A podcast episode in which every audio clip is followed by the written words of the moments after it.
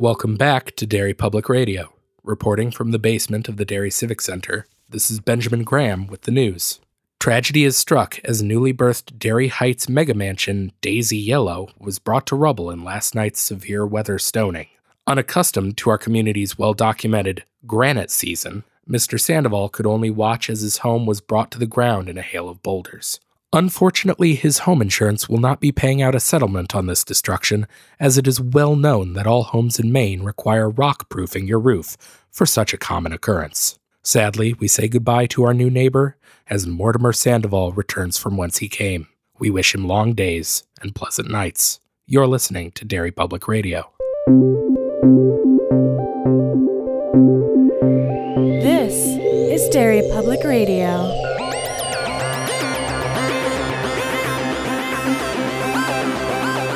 Welcome back to Derry Public Radio, a bi weekly Stephen King Book Club podcast. I'm one of your hosts, CM Alexander, alongside Joshua Kahn Hey, everybody. and Benjamin Graham. Hi there, constant readers. And this week we are covering part three of Rose Red, the TV miniseries. Josh is leading us through the discussion. Yes, the end of Rose Red. We have reached the final episode of this miniseries. Epic conclusion. This last episode, to me, just jumping right to it, was worth the things I did not like about the first two episodes. I think personally, I, I completely agree with you. Uh, at the end of the last ep- our last episode, I uh, made it a personal goal to be more positive about this uh, section. Didn't really need to because I think part three was actually kind of good. I hated it. No, I'm kidding. yeah, it got right into the action and it Yeah. didn't stop. For sure.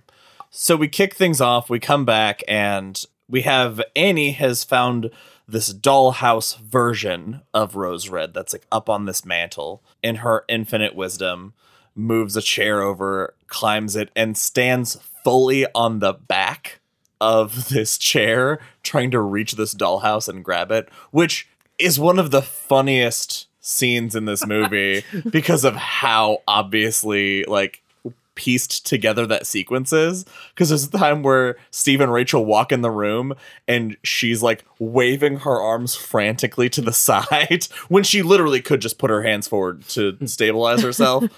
But it's shot in all these different ways, and then she falls, and there's a super close up on her, and then the chair and her hitting the ground at the same time. And that was really eh, because I really expected her to just like fly or hover or use her powers in some way. And oh she yeah, flew earlier. God, See have to have him. You have as little idea of what autism is as the child psychologist in this movie, who has no idea. I definitely know what autism is because I work with kids who have it. Gotcha. I'm just making fun of the movie because it's like 'Cause they it- confuse autism for telekinesis. The Yeah, whole time. it's They seem to use them interchangeably. yeah, that was fantastic. But y- actually, you skipped past um maybe my favorite part of the whole thing. Is Yeah. The very opening of this third part almost feels like a completely different series because it's just these long, slow pans of the rooms of the house.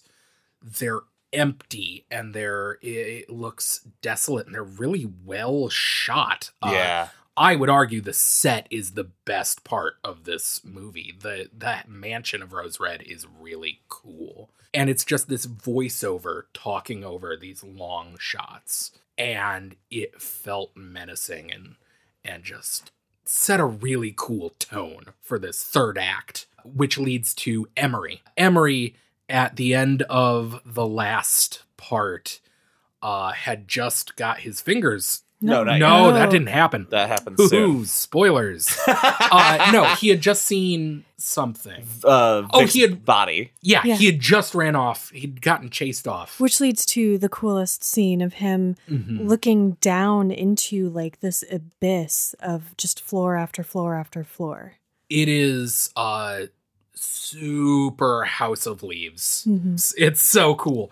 No, you're right. I, here's the thing that I that didn't make sense to me about that opening with all the rooms when they go to the glass library, like the floor cracks. Mm-hmm. And my thought was like, "Oh, why is there damage happening to these places? Rose Red's getting stronger.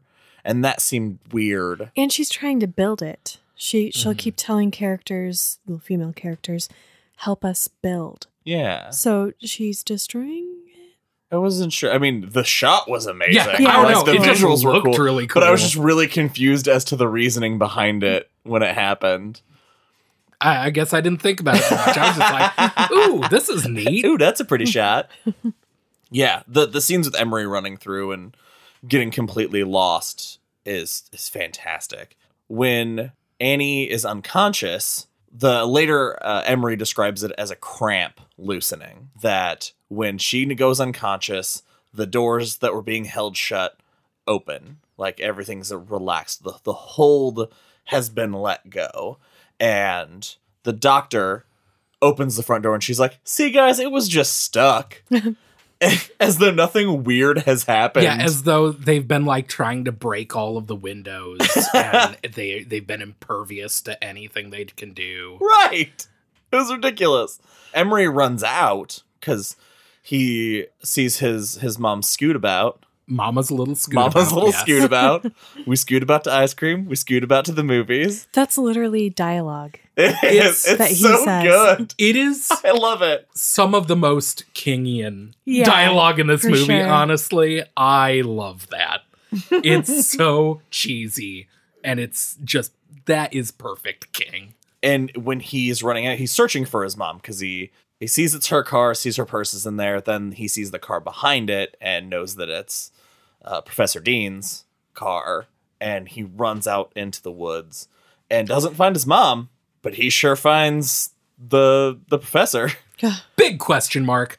He Uh. runs into the woods. He does. It is a wooded area. Yes. We have seen aerial shots of the Rose Red property. yes. It does not have woods attached to it. no, it does not. Right? It has You're right. Yeah, it does not this like heavily this like dense area that you could get lost in.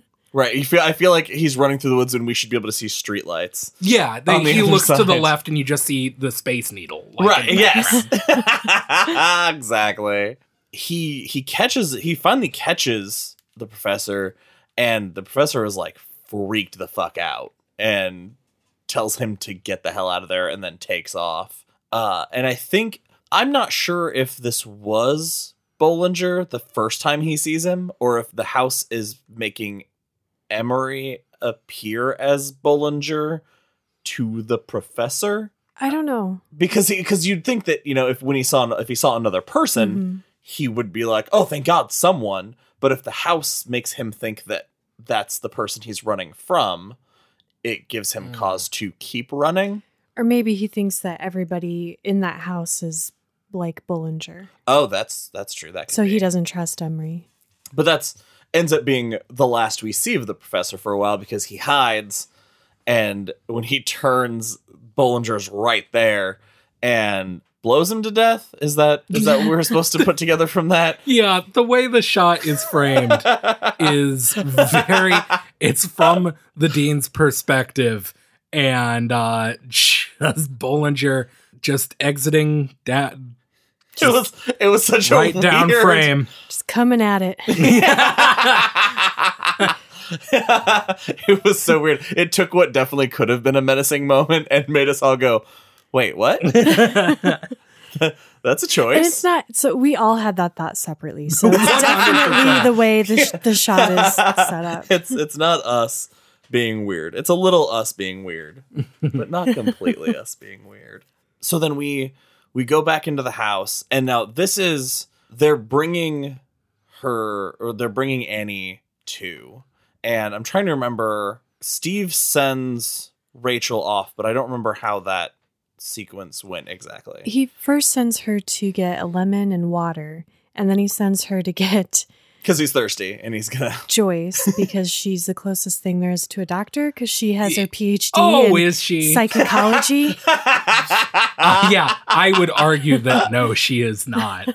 That was so. But everybody gets back in the room, and as Annie starts coming to, then like you you can Mhm. feel like the tension coming back, and poor Emery has got one hand in the door, and it's the front door swings shut and severs his four fingers on his left hand. Yeah, because when she when she wakes up, all of the doors and everything that were previously open just start closing in, and he doesn't know that. We all know that, and I keep thinking, why doesn't he get his hand out of the door? But he doesn't know what's happening.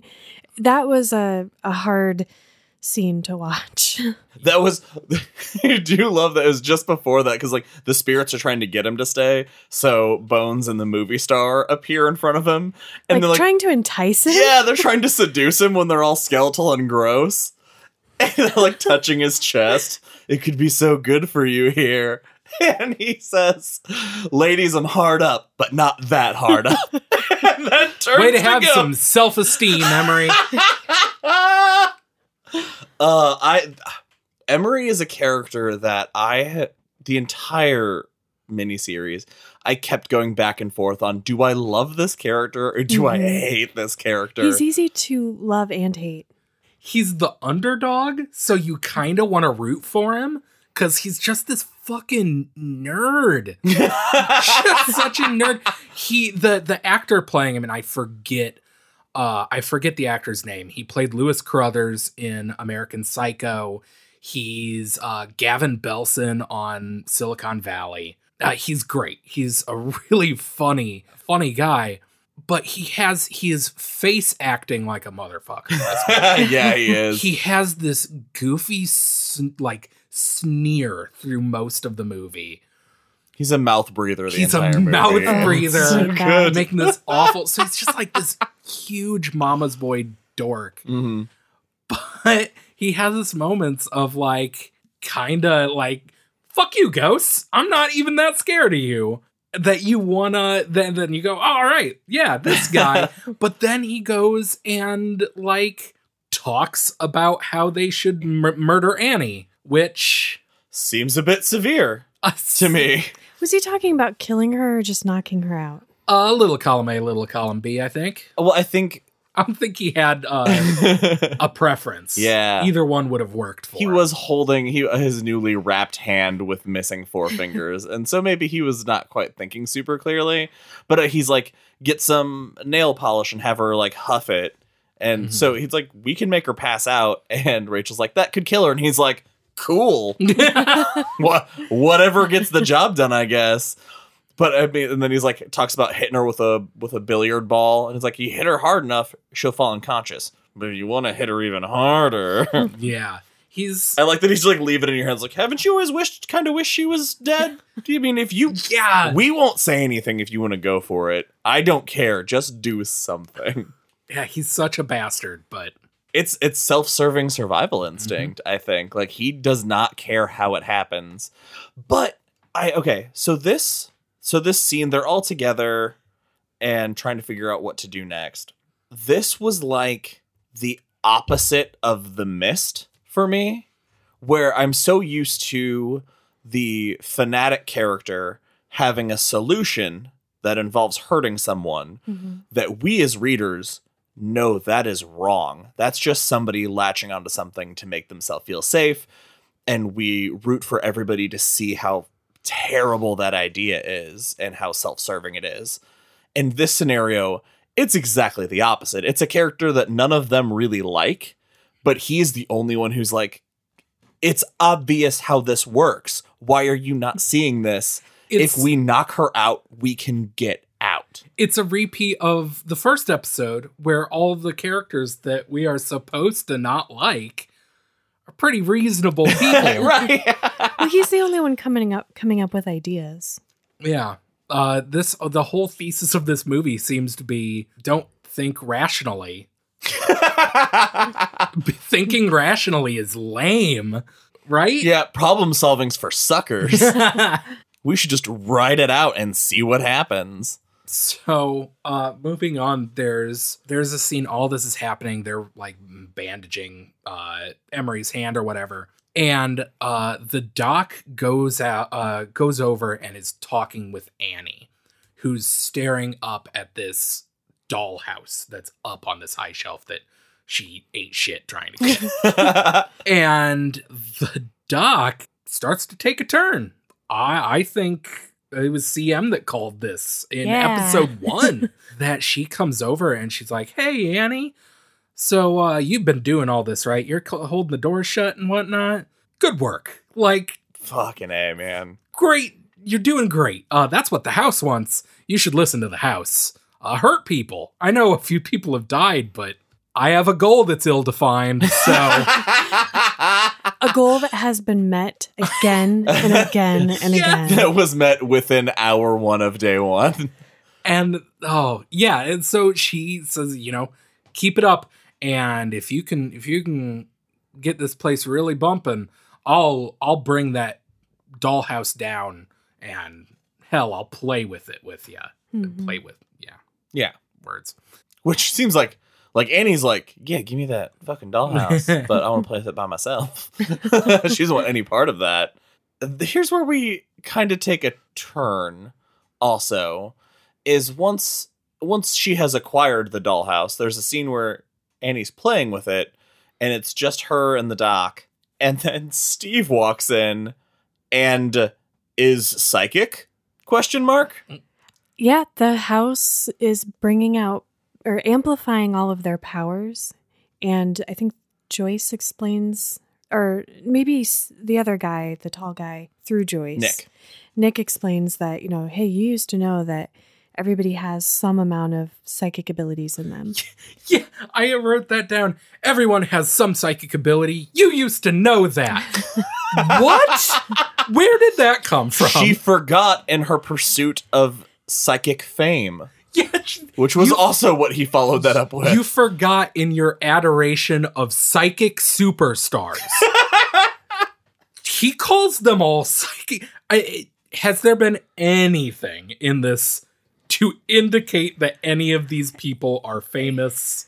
The world that Rose Red takes place in must be much kinder to people with quote unquote psychic abilities I than we fucking are. guess. Maybe they are kind of superstars. Or maybe it's, I don't know. Well, they could have shown like a scene, or even when she was like looking through all those papers with their headshots on. them. sure. Well, uh, plenty Like of movies shown- have done that. Oh, like, look, it's Nick. What's his face? He's a real. What, what's the guy's name? Ed Edward Snowden. Edward James No. Olmos. What? Who am I thinking of? John Oh. Edwards? John Edwards. He's a real John Edwards type. He goes on TV and he's like literally, is, Sure. but literally just out of nowhere, he's like, "Ah, you're just a psychic star fucker." Like, what are you talking about? There could it was like in uh like a Suicide Squad esque montage would have done that, throwing the files down, and then it cuts to that person doing something that they do and they're known we for. certainly had enough time. But Right? yeah, but it, was he saying that that group are the superstars, or that she is in pursuit Uh, Of- superstars? Well, That makes more sense. that would make a lot more sense. So, Mhm. because She's- it's well back. documented her obsess- obsession with Annie, who is if a psychic superstar exists, she's the Mm. one who would be the most famous. that would make a lot more sense, and she'd be the easiest to exploit in writing a book because Very she true. can't take care of herself. Yeah. Ugh, God, I just hate her so much. She's insufferable from the start, and she just gets more self-serving. Mhm. and Uh, worse and her her addiction to getting her truth takes her over the edge which is why maybe I like the third part the best. Is she's finally the the movie's finally admitting that she's the villain. Yeah. yeah i think that revealing her kind of no holds barred attitude towards this that that simple line of this is what the house wants you to do keep it up just that simple turn is enough to let all of us know there is no redemption here like this is a person she has turned to this corner and we're n- and she's not coming Mhm. back and then we get all of that stuff with nick reading her mind basically and kind of filling all of us in on the stuff that the doc would never have voluntarily Which said. I liked. yes I thought that was really cool the way they brought that out. You thought it was him. really cool when the movie about psychics used their psychic powers Yeah. because so little of them you so like there's so little psychic effort used through most of this. I think the most we've seen anyone do anything, except for maybe Annie, is Emery, right? Yeah, mostly Mhm. Emery. He's the one who we see mostly his stuff. Emmers. Emer, my little Emmy Emmers. I have a bit in my notes here that I don't even remember where this falls. Okay. But there is a moment when I think they're all together. They're all sitting together, and uh, they've agreed that they don't. They need to not split up because uh, night's fallen at this point. I think, And then they immediately split up. and then they immediately split up. But there's this moment where they're talking about Steve and his newly discovered powers or whatever. Right. And Steve has the rest of the flashback.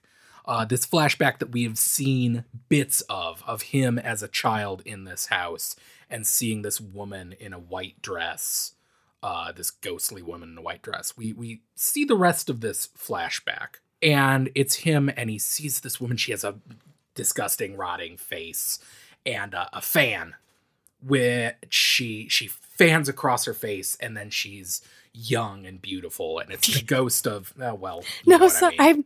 I'm I'm imagining her holding just a, like a box fan. Sorry. yeah, she's holding a box fan. And she holds it up to her face. She talks into I it. didn't It to- sounds all silly. anyway, uh, so it's this woman. She has a disgusting face, and it's the ghost of uh, Ellen. Ellen. Eleanor. Is it Ellen or Eleanor? Both. Is it?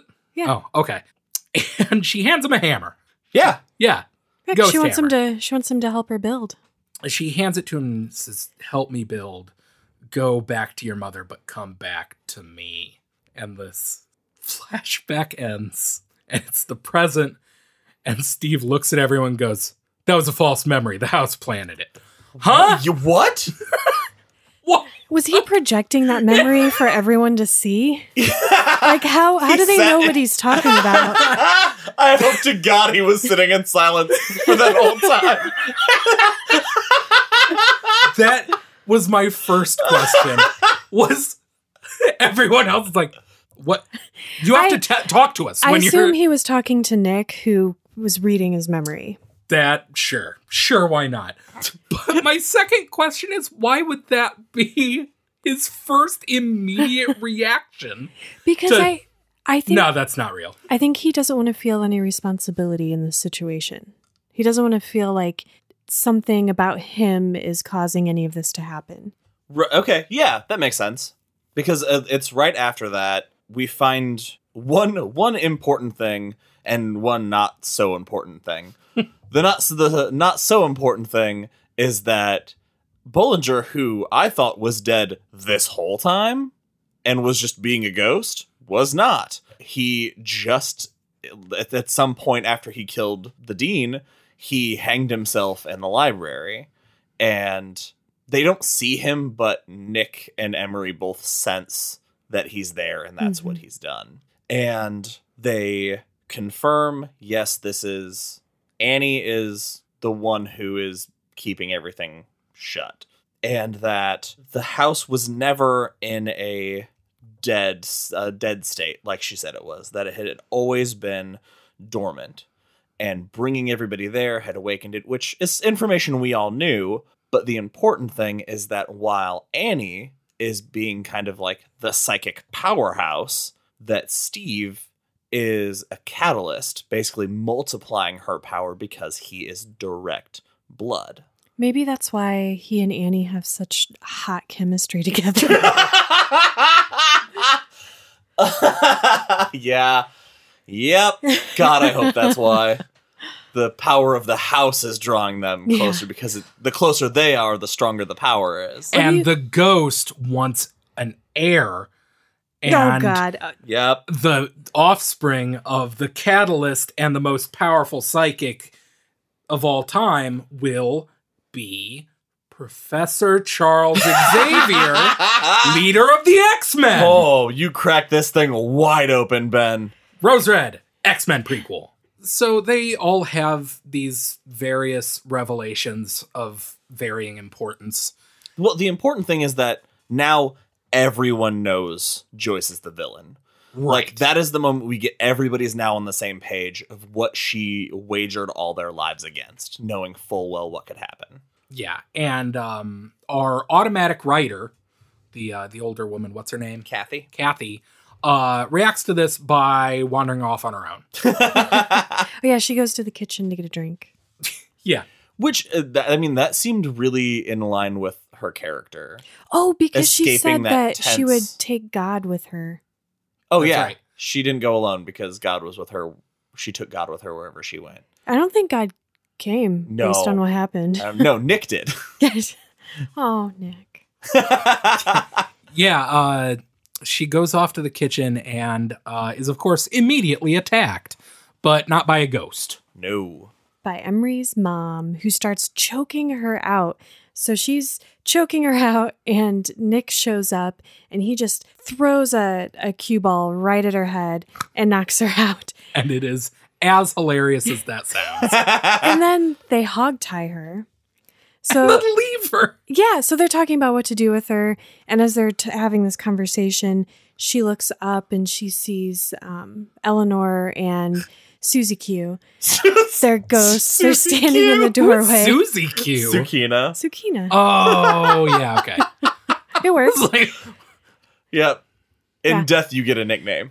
And but she can't articulate what's going on. It's like she's had such a bad fright, or Yeah. he knocked something loose in her brain and it affected her language. the noises that throughout this entire scene, like Kathy and Nick are just standing in the kitchen, like talking about what they should do, and the entire scene. Emery's mom is on the floor going, In,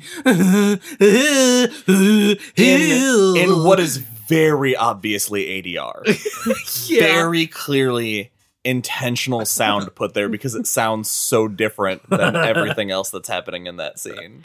So that was a choice. So they leave her, and of course, as soon as they walk away, she gets drug into the Into the wine pantry closet. by yeah. yeah. by the ghost. in a shot that was legit spooky. Yeah, Yeah. that was pretty cool. That was a really good The, shot. the ghost makeup and like when you see the ghosts and they're all skeletal and decrepit, like pretty good. this third part had some good scares. That uh, like I was surprised that they actually got me a couple times. I times. can't. Was that the moment when Emery's mom pops out that you and I, Josh, both screamed? Yes. okay. Yep. because she just died like her voice is like ah and just like attacks. It was super creepy. But that's also just before that is when Kathy's panning her flashlight around from the kitchen into the greenhouse and there's she brushes right past Zucchina in her all her like skeletal scariness and like doesn't notice, but we as the audience notice Yeah. it. And it So was so cool. subtle and so So creepy. cool. Yeah, I really, really liked that. So as Nick and Kathy, their plan is to go back to the the main area and get back with everybody else. But we're in Rose Red. You can't just go back the way you came. They end up getting lost and they find themselves back in the perspective hallway. And well, after Nick kind of puts the moves on Kathy, because that's Nick's got all the charisma in the world, man. He does. He has charisma with everybody. He does. and they get back to the perspective hallway, and then the the creature under the carpet that Kathy saw then her night of sleeping starts coming down the hallway, but it is getting bigger and bigger as it goes, and they take off running. And they finally get to a door, and Nick opens it and shoves Cassie through, or Kathy through, and then shuts it. And then he turns, and we see that it has risen from a shape under the carpet into a person and like this skeletal monster who I believe is Sukeena. And it, it has fangs. It It's has a like vampire. vampire fangs. Mhm. Uh, attacks him, and that's when we lose Nick. Could he have gone through the door with Kathy? I mean, Yep. there was no rug connecting. I don't know. that yeah, I thought that was uh, you know. Well, I mean, a self-sacrifice is just a horror trope. Like it is just something that happens, Mhm. and we're so used to seeing it that it's like, yeah, I get that. And like maybe he thought he could fend off what was ever after them, but mi- like moments later, like Kathy reopens the door, and there's no shape, there's no nothing, just Nick's flashlight sitting on the mm-hmm. floor. oh man, it's so creepy. I think that's that's when she goes into the the library. Yeah. Yeah. Oh my god, that scene is one of my favorites. So she goes into the library and she's she's walking through and she sees in the reflection on the floor first Bollinger's body and he's hanging from the the light fixture above and he has a, a sign on him like a piece of paper and in oh, marker it says Mommy, I'm so scared. Yeah. Another just super Kingian touch. And so she screams and she turns around to leave. And as she's trying to to walk away, the floor turns to like water. But it doesn't look like water. It looks like the the glass has just become pliable and she's sinking through it. And I think Ben, you were reading about what effect that was because it looked really, It really looked cool. so- it's good. super good. It looks like she's, you know, being matrixed into the floor. Mhm. I was thinking Mario 64. Same same difference. yeah, okay. Um and it, it's a super super good effect and uh at least according to IMDb, it's not a special effect. It was done using just water and a plexiglass uh like ramp going down into the water that she just walked into. Practical effects kill it every time. Yeah, when they work, they are so good. Mhm. very cool. But after Kathy, it, she escapes the the melty mirror room, which uh, surprised me a little. Uh, yeah, me too. but she she runs out and she ends up in, I believe, the tower. Right? Was that Yeah, where she it- was? Yeah, they like the attic tower. Where um, John had fallen out of the window to his death. In, in the first episode, the the rumors had said it was either. Uh, suicide or ghosts, uh, as they said in the first episode, one or the other. No one knew. Equally plausible. Uh, but she gets up there and she finds this portrait of uh, John and Ellen. And as she's looking in it at it, her eyes roll back in her head and she reaches out and for the first time in the fucking movie starts writing and we see a flashback. So in this flashback, we see John and Susie Q, and they're in front of that window and they are hot and heavy. And as they're making out, Eleanor is coming up the stairs. And I, I was kind of, I kept going back and forth as the scene was playing out because Eleanor basically catches them. And at first I thought, oh, her best friend betrayed her. And then I was like, no, they set him up. And then I was like, no, she betrayed her. They set him up. oh yeah. So yeah, she they both together they push him out of the window and and it, the scene ends on them holding hands.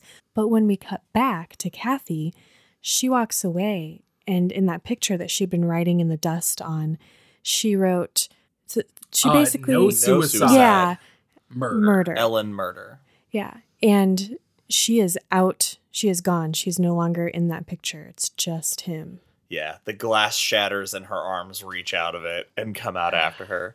And that was spooky as shit. I loved it.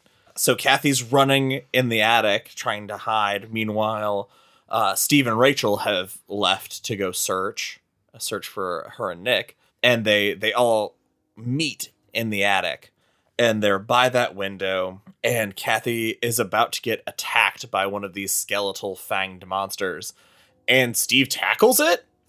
I guess Yeah, He just- literally he tackles he just it. dive tackles uh, a ghost, Mhm. and they're like, "We got Ellen."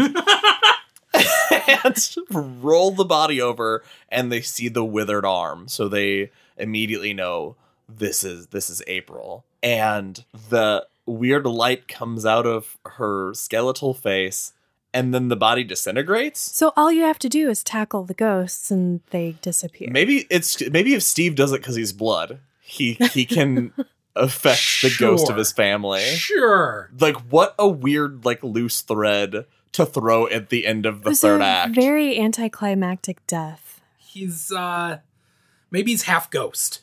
He's like Maybe he's, he's Blade. He's. Blade, but for ghosts. For Blade for ghosts. Yeah. he's the ghost walker. Yeah. No, night, day, day ghoster. day ghoster yeah I don't know. I'm guys, just a real quick check-in. We've been in the studio for six hours. Yeah, My thereabouts. brain does not work. anymore, so. a lot Just- of podcasting today Who just wanted everyone to everyone to know that to clock in. to, to excuse Day Ghoster. Hey, you know what? Nothing you can say will be less off than I was in our first episode. that is kind of fair. now the the group reunites. Annie is sitting on the floor in front of the fireplace, playing with the dollhouse now, and there's like a lot of commotion going on. In that commotion, Emery grabs a fire poker and starts sneaking up on Annie like he's gonna kill her. And what happens next is so weird and out of place, but I loved the sequence. Annie animates a suit of armor and makes the suit of armor defend her. and like That's it's so lazy. like I, I I would buy suits of armor just to have around me if I knew I had the power to animate Oh, them yeah. to my defense. It's uh Castlevania and shit. Hell It's yeah. Really cool. But you you skipped past this one part that uh right before this, Steve and Kathy and whoever else was with their group, after they've tackled a ghost to death, um they they come back and they rejoin the rest of the group and uh they they tell everyone about what has happened, what they've discovered that that um Ellen murdered John and that she's the one. She's here and she's sucking the life. They they say she's a vampire. well, kind of, because I was it the last episode. I theorized that the house is getting its life back. Yeah. them. it's it's like yeah, it's psychic Yeah, vampire. Yeah, And but with actual fangs for some reason. Yeah. sure, because why not? Uh, but they tell all of this, and the doc's reaction is, "You don't expect me to believe that your great great grandma is a ghost." You don't expect me to believe that. Isn't that why she's there? It is literally the only reason any of them are there. yep. And I have never been more angry. what does this woman want? She wants to be the one that gets the proof. Like i i- if Mhm. it's not her discovery, she does not acknowledge anything. If she was not there and a part of it, disregards anything that happens. Yeah, if they had made it her idea, she'd probably been like, "Yeah, man, guess what? I figured it out. Your great grandma's a ghost." they just have to casually just talk around her, dropping all the clues until she finally is like, guys, strap in because I've got an earth shattering revelation. Ugh. And then they're like, oh, that's amazing. Can we get the fuck out of here? so yeah, they uh uh everything goes nuts. Uh the wind explodes. yep. And Emery isn't murdered by a No. suit of armor. Uh like I really expected she it to just be. uses it to make a very clear point. Yeah. So point taken. That was super cool though. Like it, it- he falls to the ground, the halberd comes down like right in front of him, and then he turns and looks up at it, and it just falls apart. Like all of the pieces fall apart, like on him and next to him. And I was like, and like then it cuts to Annie's face, and she's like, "Try me again, motherfucker." so now we get to uh to the escape. We they they have Okay, I- I feel like I kind of missed this a little bit. They were Same. when was it when they were talking about how Annie's not really with them. She's like in her mind, she's in this tower like a princess. that never I didn't make any note about it because I never understood where It- it was happening. Was yeah, uh they just It was autism. they say a The bunch of I do not think I enjoy that word being a buzzword. No, no, Um, me either. yeah, I have no idea. Yeah, I It just did- do not get this. Did not make any sense. but to it, me. it it stuck out to me because Steve seemed like her prince in a weird way. I don't like it. It's I, kind of I don't gross, even know what that means. In because he's he's the only this one who can reach her in her tower. They're having their like psychic talk inside yeah, because he's he's psychic, but only in as much as he can talk to Annie. Mhm. only in a way he can tell Annie to do stuff. Like that's that's all he uses that power for. is so they decide they're going to try to use Kathy's automatic writing now that that's finally become the superpower to save the day. Also, a thing that I was like, wait, how did we jump to this? How did because they turn to Kathy and they, I think one of them goes, "Well, it's all up to you now," or like, "You're it, Yeah. you're the last one." And I'm like, it wait, wasn't guys. explicit. what? Fuck us. What? How did we not see from the start that the writer was going to save the day in a Stephen Oh. King story? Should have known. That's on us. That is on us. it's all so clear And now. I thought she was going to be the first one to die. totally. I did not think she was going to make it to the end. No, it was Bones. Yeah, but Bones was first to go down. They so the it, all the weight's been put on Kathy to save the day, and their master plan is to use Kathy's automatic writing to connect with Annie, but Steve has to also connect to Annie to connect the bridge to Kathy so that the and and Jesus, oh god. And I then- don't fucking know, man. and then Annie has to automatic write too, so that well, there's like a bridge connecting all three of them. I saw the movie and I recognize the stuff you're saying as events from the movie. But But that is 100% gibberish. Like, I- that is the best explanation I have for this. CM help. CM help. You guys are looking at me. Explain the movie.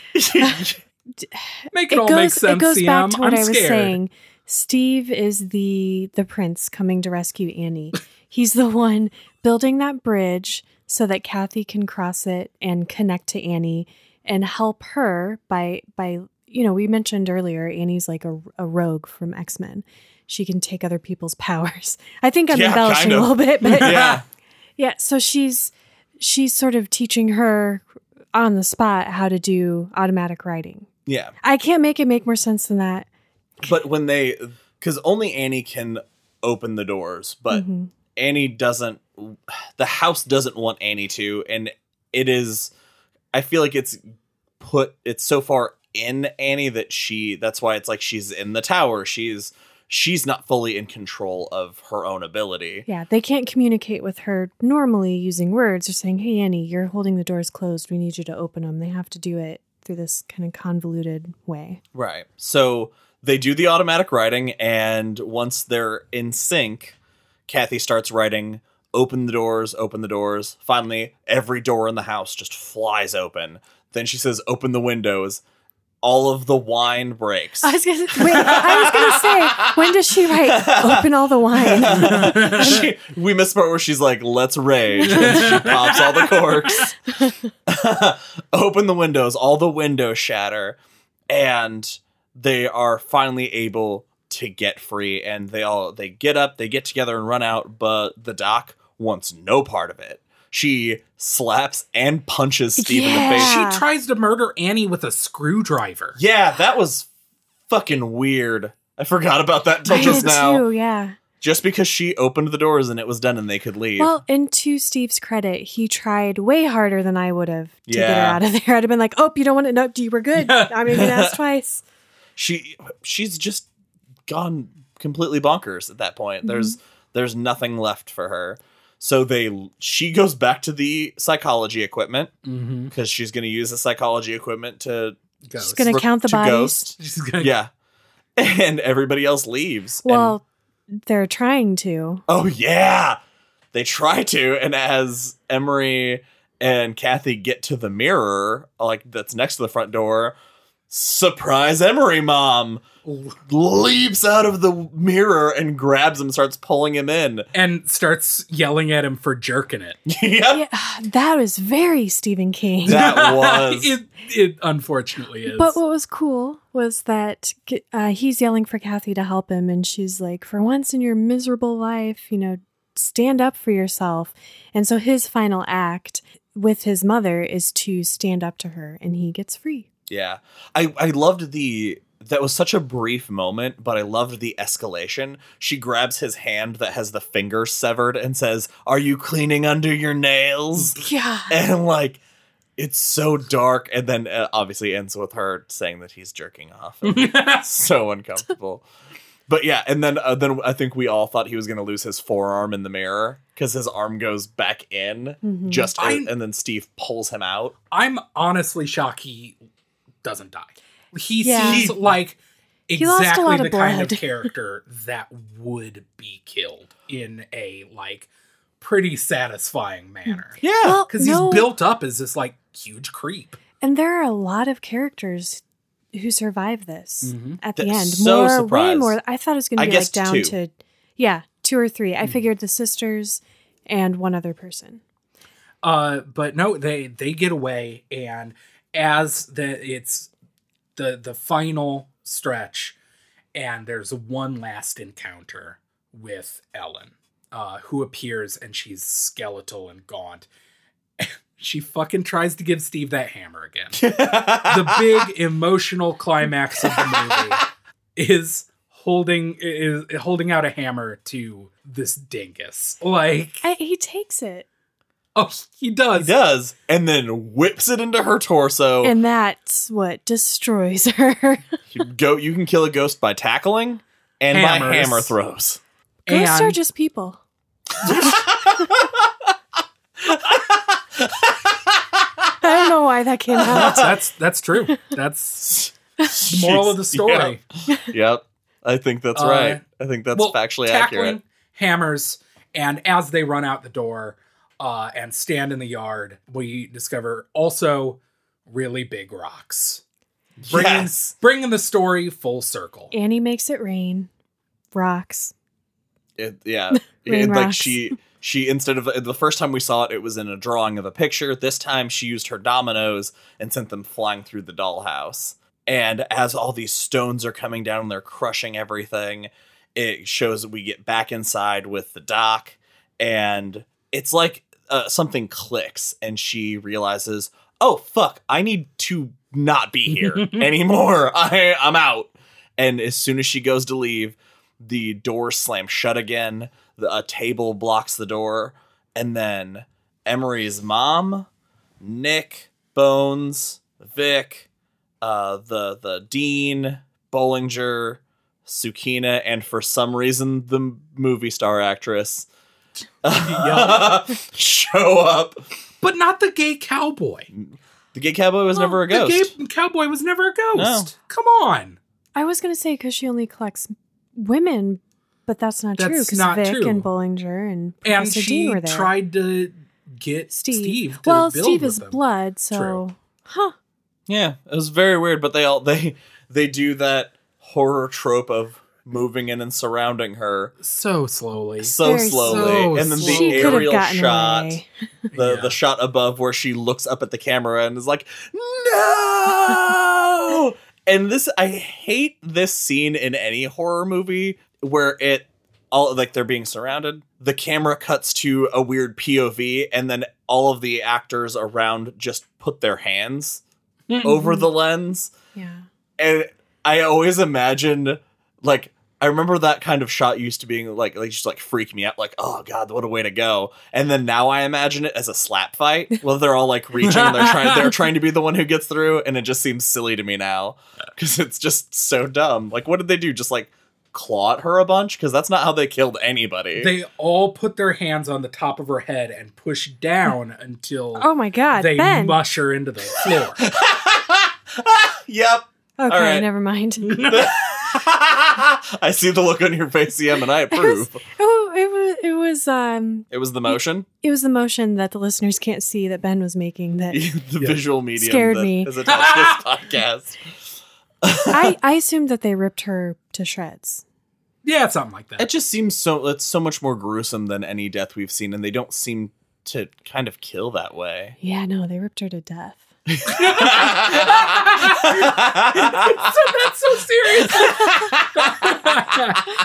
oh, that's great. uh, six months later, we are back at Rose Red.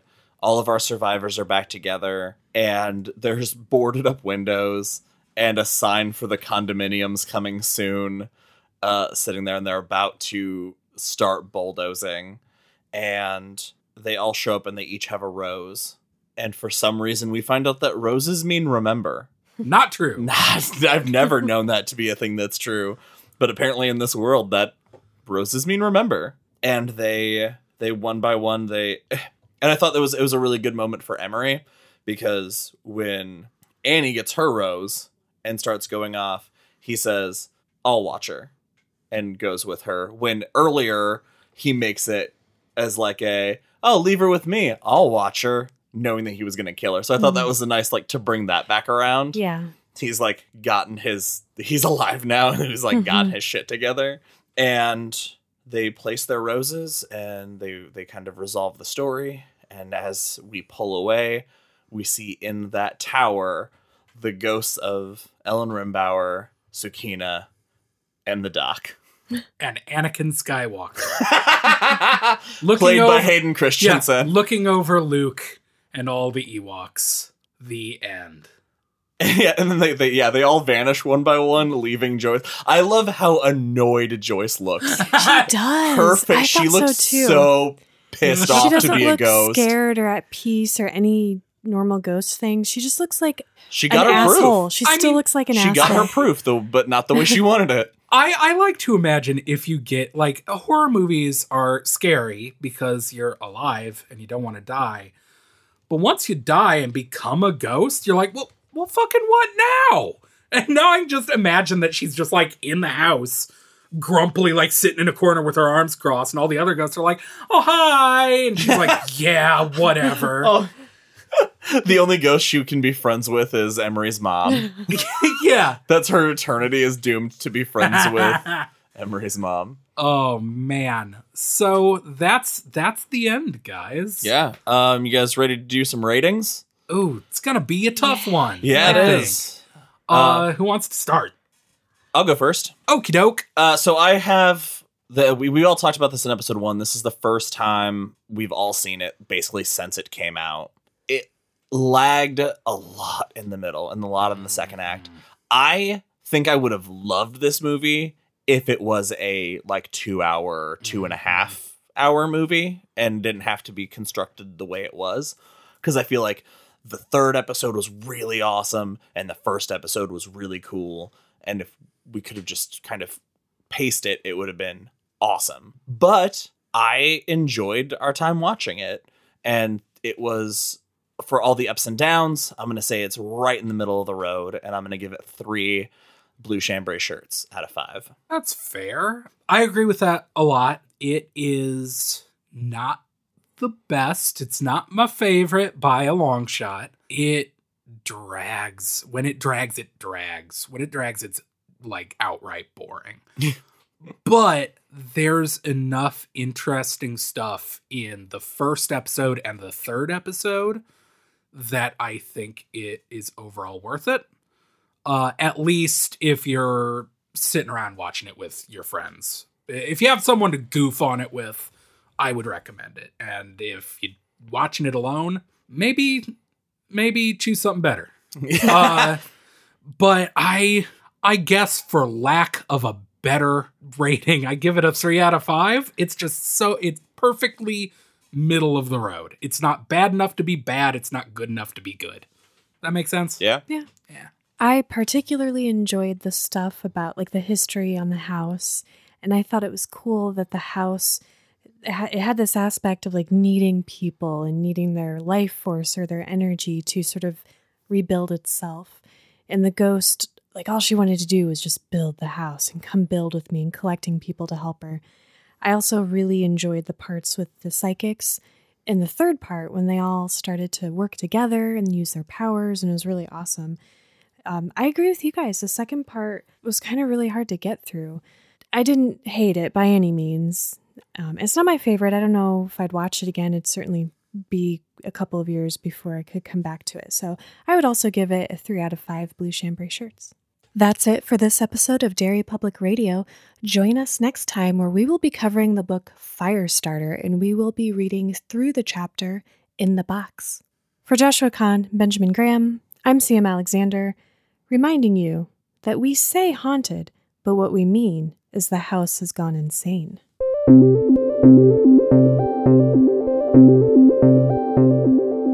Hey everyone, Sam Alexander here. Thanks for listening to Rose Red Part 3. This episode is brought to you by our good friends, Online Warriors Podcast, a weekly podcast of three delightful co hosts who talk all the nerdy stuff you could possibly want movies, gaming, technology, entertainment. Go check them out, you won't be disappointed. They release an episode every Wednesday, and you can listen to them anywhere you listen to podcasts. You can also check them out at onlinewarriorspodcast.com. I feel like we really came around for that final episode. We'd love to know how many blue chambray shirts you'd rate Rose Red. Let us know on social media at Derry Public Radio or send us an email at derrypublicradio at gmail.com. Get your Stephen King fix on our website, constantreaders.org, and visit our Patreon for bonus episodes each month. That's all for now, listeners. Goodbye.